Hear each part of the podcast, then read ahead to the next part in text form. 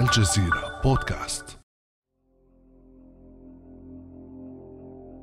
قرن كامل وثلاثة حروب بثلاثة هزائم قاسية لكن بريطانيا لم تتعلم درس التاريخ وخرج توني بلير رئيس الوزراء البريطاني الأسبق ليدق طبول الحرب عام 2001 راميا التاريخ بعيدا وراء ظهره وداعيا حلفاءه لإعادة تنظيم العالم. Before they do, let us reorder this world around us. وطمأن بلير حينها البريطانيين قائلا لا تقلقوا على الناس ان يثقوا ان هذه معركه بنتيجه واحدة فقط نصرنا لا نصرهم People should have confidence. This is a battle with only one outcome our victory, not theirs. وعلى الضفه الاخرى من الاطلسي أعلن الرئيس الأمريكي السابق جورج بوش الإبن أن الحملة الصليبية والحرب على الإرهاب ستأخذ وقتا طويلا حسب تعبيره. This crusade, this war on terrorism is going to take a while. دعوة كبرى من بلير عملت بريطانيا وأمريكا على تطبيقها، لكن لماذا أفغانستان؟ وكيف يمكن لهذا البلد المنقطع عن العالم أن يكون مركزا لإعادة تشكيل العالم ولماذا تغرم به القوى العظمى وتستهين بغزوه دائما؟ الإمبراطورية البريطانية والاتحاد السوفيتي والولايات المتحدة فما سر هذا البلد وجغرافيته السياسية؟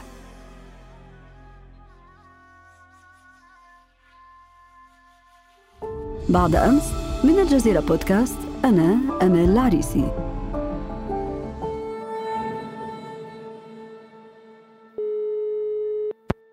ويسعدني أن ينضم إلينا في هذه الحلقة الزميل الصحفي بقناة الجزيرة مطيع الله تائب. أهلا بك مطيع. أهلا وسهلا. بداية مطيع دعنا نوضح ما الذي يفسر محاولة القوى العظمى في العصور الحديثة غزو أفغانستان؟ ما الموجود في هذا البلد؟ ودفع هذه القوى لغزوه رغم اختلافها. موقع أفغانستان الجغرافي آه، هو أهم سبب في ما شهدته من آه، غزوات بريطانية وسوفيتية في العصر الحاضر. شكلت أفغانستان حلقة وصل بين تقريبا نقول ثلاث دوائر ثقافية وحضارية كبيرة. فالشرق الأوسط بالدين الإسلامي بما فيها العنصر العرب والفرس كمنطقة حضارية وآسيا الوسطى كحضارة أيضا تركية ومغولية متقدمة وفيما بعد أضيف إليها الحضور الروسي وأيضا الحضارة الهندية في جنوب المنطقة في آسيا. فأفغانستان تقع على مفترق طرق بين هذه الحضارات. فموقع الجيوستراتيجي كان أحد الأسباب الأساسية إذا نظرنا إلى تاريخ المعاصر. بس أنا أريد أن أخذ بكم أيضا إلى تاريخ ما قبل المعاصر. يعني هذه المنطقة قبل ما تسمى أفغانستان. أفغانستان اسم جديد تقريبا ظهر في القرن التاسع عشر ميلادي. بس من قبل حتى في أينما كان اسمه منطقة هذه خراسان أو قبلها أريانا آه، كثير من الغزاة دخلوا من الإسكندر المقدوني إلى المسلمين إلى الجيوش الإسلامية إلى تشنغيز خان إلى تيمور لانغ إلى كثير من الغزوات قد مرت أو الجيوش مرت بهذه. وكلها واجهت مشاكل وسوف قد نتحدث عن هذه النقطة. بس بقيت هذه المنطقة بارزة في أنها مفترق طرق. لكن ما أبرزت هذه المنطقة كنقطة ساخنة هو في القرن التاسع عشر مع تقدم الاستعمار الإنجليزي من الجنوب من الهند نحو الشمال وتقدم الاستعمار الروسي من الشمال نحو الجنوب. فتحولت أفغانستان إلى منطقة عازلة وهنا هي الفترة التي تشكلت حدود ما تسمى بأفغانستان معاصرة. فالحدود هذه كلها تم ترسيمها في قرن أواخر القرن التاسع عشر وبرزت هذه المنطقة كمنطقة ساخنة ومهمة اللي بعدين أصبحت فيما بعد كمقبرة الغزاة. أه طيب مطيع لماذا لم تتمكن كل هذه الدول التي غزت؟ أفغانستان من البقاء فيها؟ الأسباب كثيرة ولكن أهمها اختصارا آه، هو التضاريس الجغرافية فالبلد 90% منها جبال ووديان وعرة يصعب السيطرة عليها وقبل ذلك الإنسان الأفغاني نفسه الشعوب التي تعيش فيها بين هذه الوديان وفوق هذه الجبال وجبال الهندوكوش فهذا الإنسان المتسم بالصبر والجلد ليعشق الحرية وأيضا متمسك بمعتقداته آه، الدينية أيا كانت. فهذه كلها أسباب جعلت من الغزاة مهما كانوا أن لا يبقوا فترة كثيرة هنا. يواجهوا الصعوبات ويتكبد الخسائر وينسحبوا ولذلك كما يقال أصبحت أفغانستان مقبرة الغزاة أو مقبرة الإمبراطوريات. هذه الكلمة الشهيرة. ولكن هذا البلد الذي استنزف طيلة كل هذه العقود من الحروب كيف له أن يصمد مرة ثانية بعد انسحاب الولايات المتحدة الأمريكية بعد عشرين عاما؟ لا شك أن الحروب المتتالية قد جعلت الشعب الأفغاني يعاني ويعتمد على المساعدات الأجنبية لكن الحقيقة أن أفغانستان تنام فوق ثروة هائلة تقدر بثلاثة تريليونات دولار ما هي مقومات هذه الثروات؟ هي معادن معادن كثيرة ممكن تصل إلى 17 نوع من المعادن معظمها مطلوبة النحاس الحديد الليثيوم. ليثيوم أكبر احتياطي عالم من الليثيوم في أفغانستان وحسب الدراسات الحديثة تزداد احتياجات العالم لهذه المادة. فالثروات كثيرة والمستقبل أيضا يفتح فرص لأفغانستان.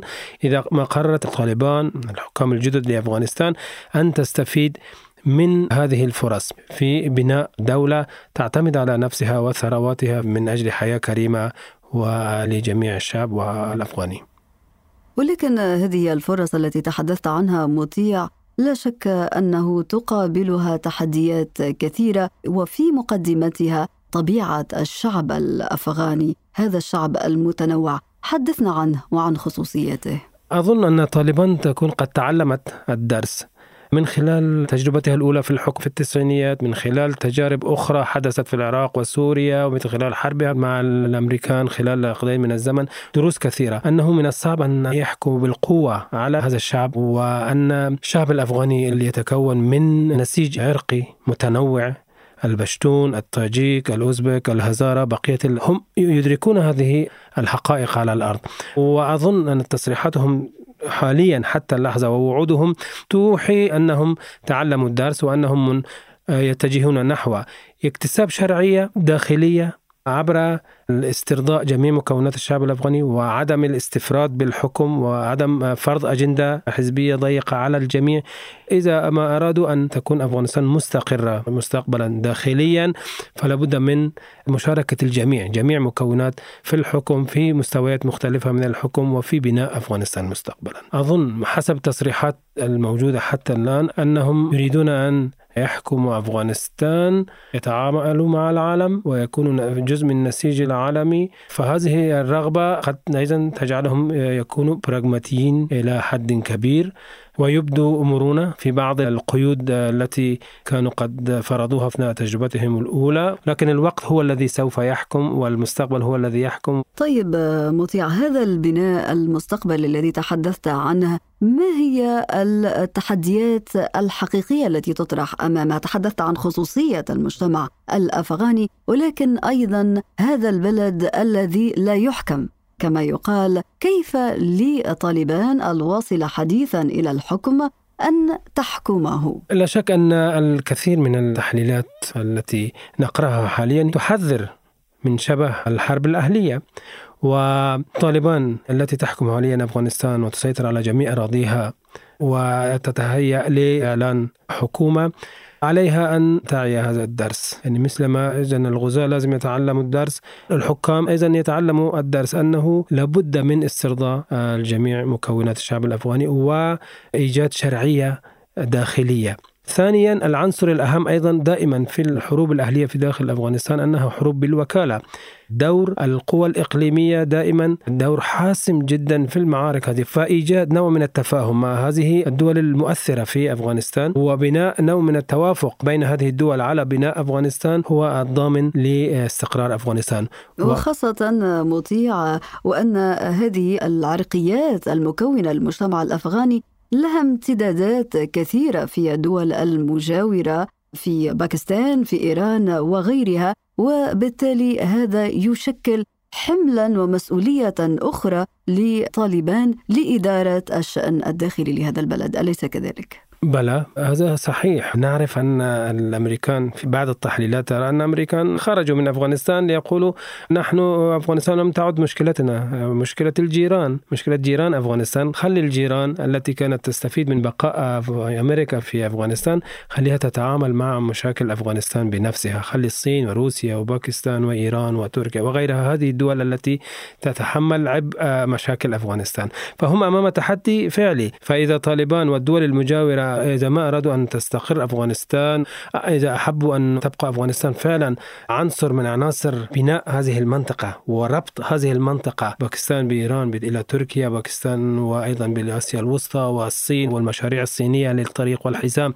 إذا كانت كل هذه المشاريع الضخمة اللي هم يتحدثون عنها فعلا تتحقق فلا بد من إيجاد استقرار داخلي أولا ونوع من التوافق بين هذه الجيران ومراعاة مصالح هذه الجيران وإلا ستكون فعلا مسألة الشبح الحرب الأهلية ستكون حاضرة. ودول يعني الآن لا شك أن الدول الإقليمية هي التي لها الكلمة العليا. مثلا باكستان هي الرابح الأكبر كدول اقليميه بعد الانسحاب ثم الصين حتى إيران وروسيا وتركيا. هذه الدول آه، يعني قد آه، تلعب دور كبير في مستقبل أفغانستان. فبناء هذه التوازنات الجديدة هي التي تضمن استقرار أفغانستان. وفي حال عدم التوافق بين هذه القوى وأيضا عدم ووجود احتقان داخلي قد تتجه أفغانستان إلى حرب أهلية أخرى وعلى طالبان أن تعي هذه الأمور بشكل واقعي وحقيقي. إذا ما استبعدنا مطيع سيناريو دخول أفغانستان في حرب أهلية آه، جديدة، هل يمكن أو هل من الوارد برأيك أن تتحول إلى ساحة تنافس بين القوى الكبرى؟ هذا وارد خصوصا فيما يتعلق بالصراع الصيني الأمريكي الروسي الأمريكي. فهم دائما حديث هو بايدن خرج من أفغانستان ليركز على احتواء النفوذ الصيني في المنطقة. فهو يعني كلام أيضا يحتاج إلى فهم لأنه انسحابه من أفغانستان أعطى للصين فرصة. فالآن تصريحات طالبان كانت واضحة آه، أنها تتواصل مع الصين وأنها تعتمد على الدعم الصيني والاستثمارات الصينية. فهل تعتمد أمريكا أو تراهن أمريكا على أن ممكن تتحول أفغانستان إلى مستنقع آخر للصين ولروسيا ولإيران ولهذه المنطقة وتدخل هذه الدول في دوامة جديدة في أفغانستان؟ هذا وارد أيضا وفي نفس الوقت أيضا غير وارد إذا ما استطاعت هذه الدول على إدارة المستقبل المستقبل بشكل أفضل والقضاء على أي أسباب للاحتقان الداخلي أو لخلافات إقليمية بين الدول والتوازنات الإقليمية بين أصحاب المصالح الإقليمية في أفغانستان. ولكن يبقى السؤال الملح وسؤال المليون كما يقال مطيع الحل والكرة في ملعب من هذه المرة؟ لا شك أن الكرة في ملعب الطالبان حاليا. هم حكام أفغانستان الجدد يحكمون كما قلت على كل أراضي أفغانستان. وعليهم أن يكونوا واقعيين ويكونوا قد تعلموا الدرس. وأن ينفتحوا على جميع مكونات الشعب الأفغاني ولا يتركوا أي أسباب للاحتقان الداخلي. وكذلك يتفاهموا مع العالم ومع الجيران ويحافظوا على التوازنات الإقليمية لبناء أفغانستان واستثمار ما عندها من ثروات بشكل صحيح وشفاف لخدمة الشعب الأفغاني الذي عانى خلال تقريبا 40 سنة من الحروب وتعب من هذه الحروب ويستأهل حياة كريمة. وحرة ومستقلة. في حديثنا مطيع مراوحة بين التحديات والفرص وبناء المستقبل لهذا البلد الذي أنهكته الحروب. الزميل الصحفي مطيع الله تائب شكرا جزيلا لك. شكرا لكم على الاستضافة. كان هذا بعد أمس.